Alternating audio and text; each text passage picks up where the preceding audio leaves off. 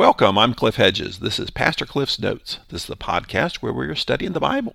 We're working our way through the Gospel of John. Today is episode 171, and we're looking at John chapter 17, verses 20 through 26. Let's read the passage. I pray not only for these, but also for those who believe in me through their word. May they all be one, as you, Father, are in me, and I am in you. May they also be in us, so that the world may believe you sent me. I have given them the glory you have given me, so that they may be one as we are one. I am in them, and you are in me, so that they may be made completely one, that the world may know you have sent me and have loved them as you have loved me. Father, I want those you have given me to be with me where I am, so that they will see my glory which you have given me because you loved me before the world's foundation. Righteous Father, the world has not known you. However, I have known you, and they have known that you have sent me.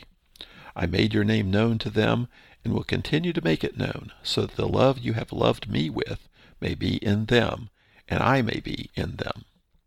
This is the end of Jesus' high priestly prayer in John 17. The first part, verses 1 through 5, were about his glory, that he would be glorified, the Father would be glorified, and it was really about his mission coming to a conclusion.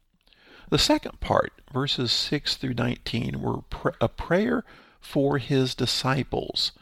Not all disciples of all time, but specifically the group he had, the 12 minus Judas, so the 11 disciples who remained, prayed for them because life is going to be hard for them. They're going to be persecuted as Jesus was persecuted. They will be despised by the world because he was despised by the world, but they're the ones who are going to carry on the mission.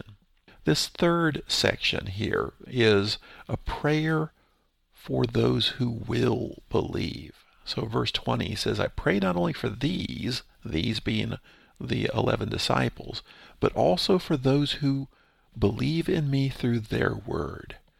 He's talked about his word, he's talked about the Father's word, now he's talking about the word of the apostles. That is the teaching of the apostles, which will be the foundation for the church. And all their teaching is what Jesus has taught them and what the Holy Spirit continues to teach them. But he's praying for those who will believe. That begins from then, at that time, as soon as he ascends to heaven, up through now and continuing until he returns. Those are the ones who will believe in Jesus Christ through the word of the apostles. So this includes us. He's praying for us. Verse 21, he says, may they all be one. So this is a prayer for unity. Unity is a big deal with God. We see that throughout the gospel, but here he's really highlighting it. May they all be one, unity. And the example he gives, as you, Father, are in me, and I am in you. May they also be in us, so that the world may believe you sent me. So he's mentioning the unity that he experiences with the Father, and he's praying that the unity of the Christians who are yet to come will be modeled after that. There's a so that there, so that the world may believe you sent me. Earlier in chapter 13, he said, I give you a new command that you love one another. It's just I have loved you, you are to love one another. By this, the world will know that you're my disciples if you love one another. So he said then that the mark of being a follower of Jesus is their love for one another. And right here he says this unity that his followers will experience, the unity of Christians, will be something so the world will believe. The world will believe that Jesus Christ came from God because of the unity of his followers. Verse 22, he says, I've given them the glory you've given me, so that they may be one as we are one. So by giving them the glory you have given me, is he referring to his mission? Is he referring to his status? The fact that his glory was really revealed in his death on a cross is that what he's referring to? The lowly status of servants that his followers will take on will be sharing in his glory. or he's just referring to the fact that what he has given, that is himself, to them, makes it possible that they actually can experience unity. So he's still talking about the unity here. I believe that he's just referring to the fact that what he's leaving them, the foundation that he's leaving them, will make it possible that they actually can experience unity, because on our own, we can't have this kind of unity that he prays for. It's impossible. We're fallen, sinful, corrupt people, and there's no way we can have that kind of unity. But with the Holy Spirit, it is possible.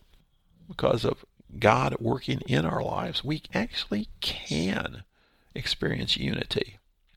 In verse 23, he says, I am in them, you are in me, so that they may be made completely one, that the world may know you have sent me and have loved them as you have loved me.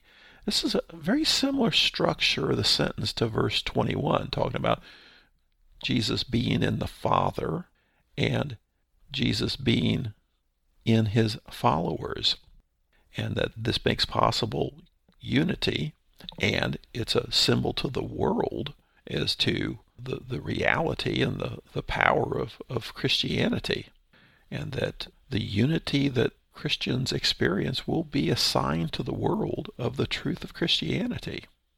Verse 24, it says, Father, I want those you have given me to be with me where I am, so that they will see my glory, which you've given me because you loved me before the world's foundation. This shows his love for his followers. He says, I want them to be with me. Now, he doesn't say take them out of the world earlier. When talking about the apostles, he said, I'm praying you'll protect them as they're in the world. I'm not praying that you should remove them from the world, but protect them while they're in the world. And here he's repeating this similar kind of thing about his desire for his followers to actually be with him, even though they won't. But he is expressing his love for them. And the love that he has for his followers is patterned after the love he experiences from the Father. Then verse 25, he says, Righteous Father, the world has not known you. However, I have known you, and they have known that you have sent me. So he's not really asking for anything there. Making a statement, the world doesn't know the Father. However, Jesus Christ knows the Father. And by what he's done, it's possible that people can know that he is from the Father. He reveals the Father through his revelation of himself. Then finally, in verse 26, he said, I have made your name known to them, and will continue to make it known, so that the love you have loved me with may be in them, and I may be in them. Here, what I see is the unity of followers of Jesus with Jesus. So he's been talking about the unity that he experiences with the Father, and that's the model for the unity he would like to see with between his followers. Here he's talking about the unity that they actually have with him. Because of the love he's experienced for the Father, he has a similar kind of love for his followers, and they can actually enjoy this kind of unity with him. Unity's a big deal in this prayer. This is something Jesus prays for because he knows who we are. He knows the problems we have. It's impossible for us to be unified, but his prayer is that we would be unified. And part of his prayer is that it actually can happen. We can experience unity, but only if God's at work in our lives. On our own, it is impossible. It can't happen. But through the Holy Spirit's work in our lives, it can happen. And Jesus' prayer is that it would happen. So as we think about one another, think about the way the world sees us. How does the world see Church? How does the world see Christians? As continually fighting and nagging at one another and putting each other down, competing with one another, complaining about things? Or does the world see us as unified? And does the world look at Christians and say, wow, I don't agree with their theology, I don't agree with what they believe, but wow, do they love one another? Wow, are they unified? And so that's something to look at. The only way we can be unified is, one, if we are connected with Christ and we allow him to set the standard for things, Allow him to be the one to call the shots on things and be willing to put our own desires on the back burner. Not that they don't matter, but they certainly don't matter more than what Christ is calling us to do. Jesus' prayer is for unity. And so as I look around and think about my brothers and sisters in Christ, do I feel that kind of unity? And honestly, not always. Quite often, no.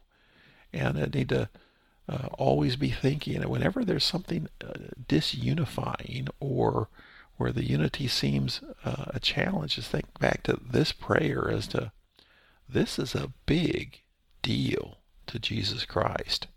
And it should be a big deal to us. We need to make every effort to protect the unity, to build the unity, to guard the unity, to foster the unity amongst believers. Thanks for joining me. Join me again next time as we continue working through the Gospel of John.